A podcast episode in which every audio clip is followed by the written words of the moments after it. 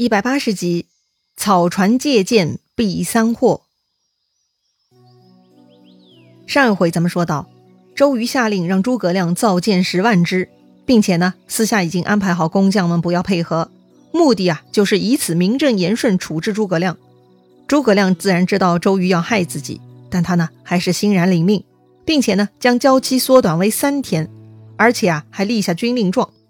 周瑜很高兴。哼哼，再等三天就可以干掉诸葛亮这个祸患了。但鲁肃很担心，两天过去了，诸葛亮没有一点动静。鲁肃很担心诸葛亮交货失败而导致杀身之祸呀。那诸葛亮到底是什么状态呢？哎，这个诸葛亮啊，正在等待时机呢。话说呢，到了第三天的四更时分，也就是凌晨一点到三点之间，诸葛亮啊，偷偷把鲁肃请到了自己的小船里。要说鲁肃啊，一直为诸葛亮担心，晚上也没睡好。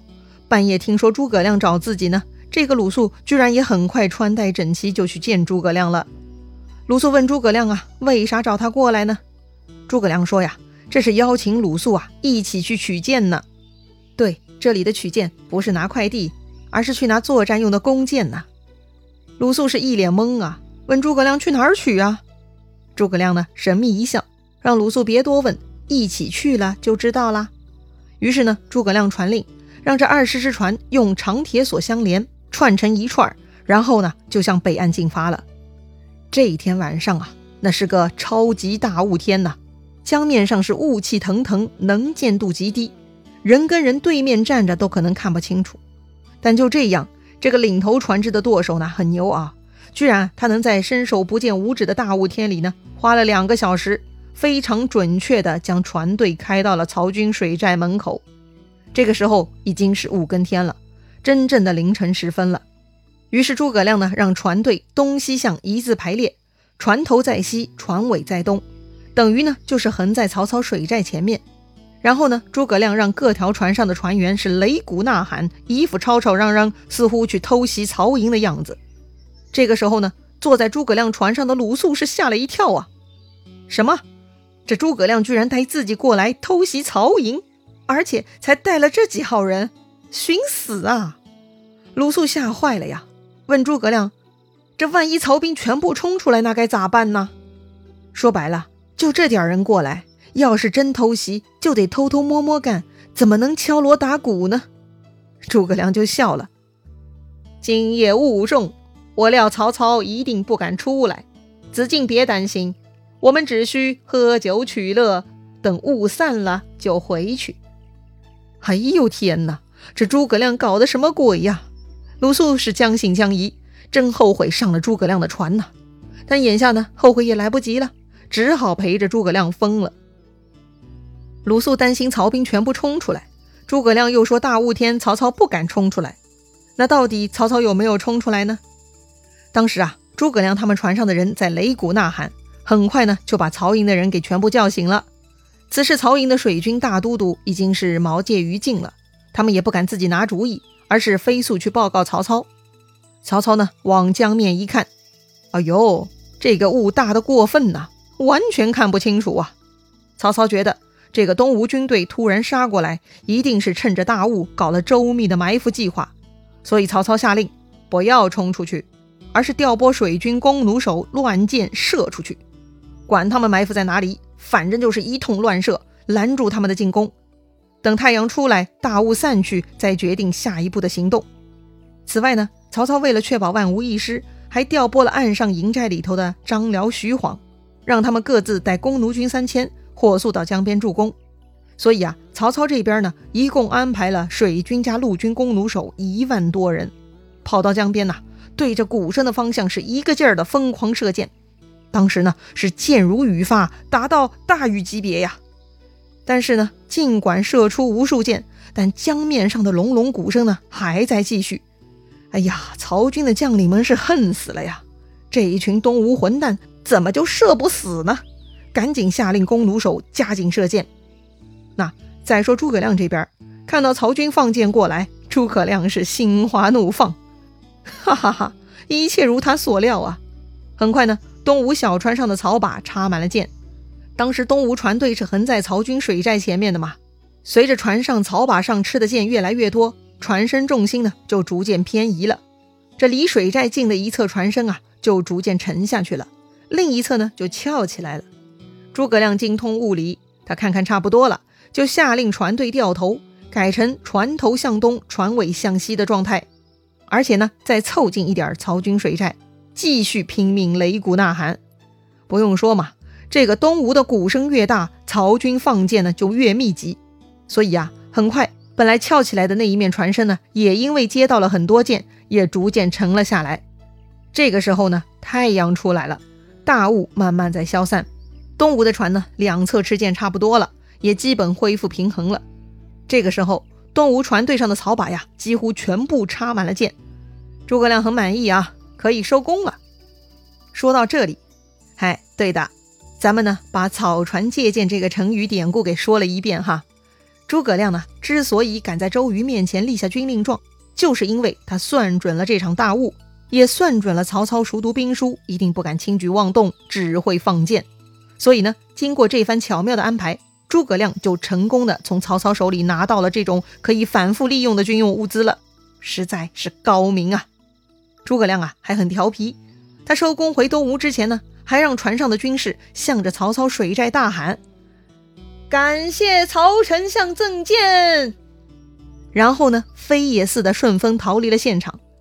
曹军将领们听到这话呀，发现不对劲儿，赶紧下令停止放箭，并且火速去报告曹操。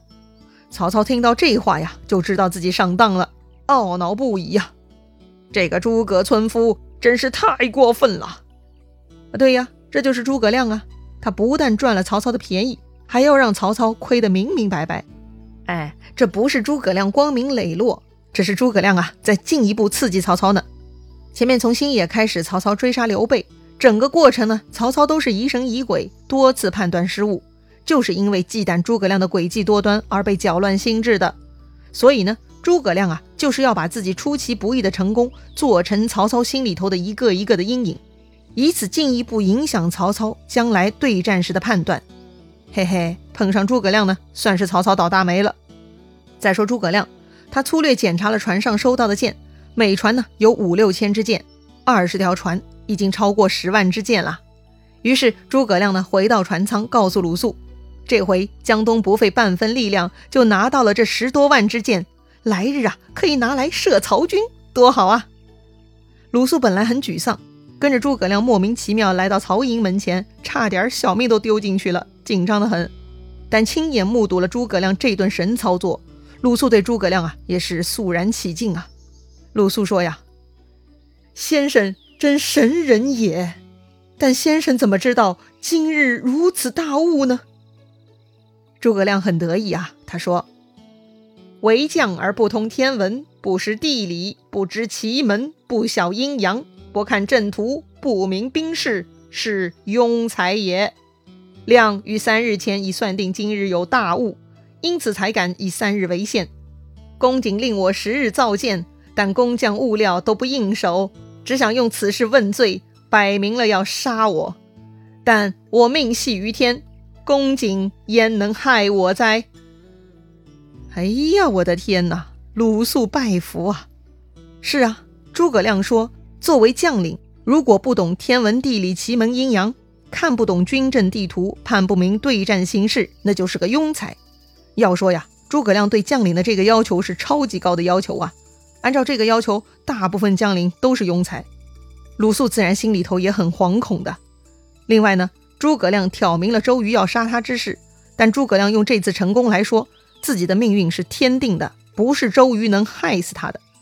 这回诸葛亮呢，就是让鲁肃亲眼见证自己出神入化的本事。同理。这也是诸葛亮在向鲁肃及鲁肃背后的东吴集团秀肌肉呢。鲁肃跟诸葛亮这些日子的相处啊，早就发现诸葛亮机智过人。这回草船借箭呢，更是神一样的操作。鲁肃啊，仁厚之人，自然是从此更佩服诸葛亮，更希望跟诸葛亮合作了呀。那天呢，诸葛亮向周瑜立下军令状，说是第三天请周瑜派五百兵士到江边搬箭。但是两天过去了，都没有看到诸葛亮制造一支箭。第三天能突然冒出十万支箭吗？周瑜觉得呀，这就是痴人说梦话。但是呢，周瑜还是按照约定派五百兵去江边了。周瑜要的是一个合理的流程处死诸葛亮，周瑜做到位了，就没人能废话了呀。但事情啊，就是这么神奇。人家诸葛亮呢，确实跑去曹营骗到了十万多支箭呐。等骗箭的船队开回了南岸，那五百个来搬箭的士兵呢，已经按照周瑜的吩咐等在江边了。当时岸上所有人都惊呆了，也不知道这个船队从哪儿搞来这么多箭，太神了。这边士兵呢，搬箭去中军帐交纳，咱们放下不说。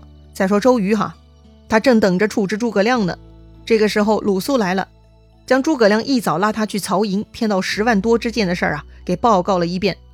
周瑜听了是大惊失色呀，他没想到诸葛亮的能力已经超乎自己的想象了。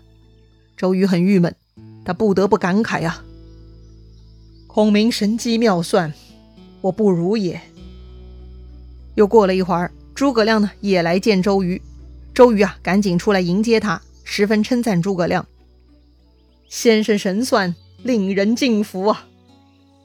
诸葛亮呢也谦虚了一把，说呀：“诡谲小计，何足为奇呀？”哈哈，这一回周瑜又杀不了诸葛亮了。周瑜第三次迫害计划呢又告吹了。不管怎么说，拿下十万多支箭呢，也确实是大功一件。说来诸葛亮对东吴啊也算有功了。周瑜虽然很妒忌诸葛亮，但同时也开始认同鲁肃的说法：诸葛亮如此能耐。还是应该好好利用诸葛亮才好啊！于是周瑜邀请诸葛亮呢到自己的军帐喝酒，商议下一步的破曹计划。喝了几杯酒，周瑜就对诸葛亮说了：“说孙权呢昨天派使者过来了，催周瑜进兵呢，但周瑜并没有好方法，所以要请教诸葛亮。”诸葛亮知道啊，这是周瑜在试探自己，所以也推说自己是碌碌庸才，没啥好计策。周瑜又说了，他前面去偷看了曹操水寨。发现水寨设置非常严整，布置十分精妙，攻下的难度很大呀。所以呢，周瑜苦思冥想了很多天，想到了一招，希望诸葛亮给点意见。诸葛亮呢，又开始调皮了，他让周瑜啊，先别说出来，让他猜猜看。那怎么猜呢？诸葛亮提议啊，各自把这个计策写在手里，然后看看是不是想到一块儿去了。哈，这个有意思。周瑜也乐了。就让手下取来笔砚，自己先写，然后呢再给诸葛亮写。写完以后啊，两个人凑在一块儿，翻开手掌，相互啊看对方写的字儿。那么他们在手掌中写了啥呢？内容是不是一样呢？咱们下回再聊。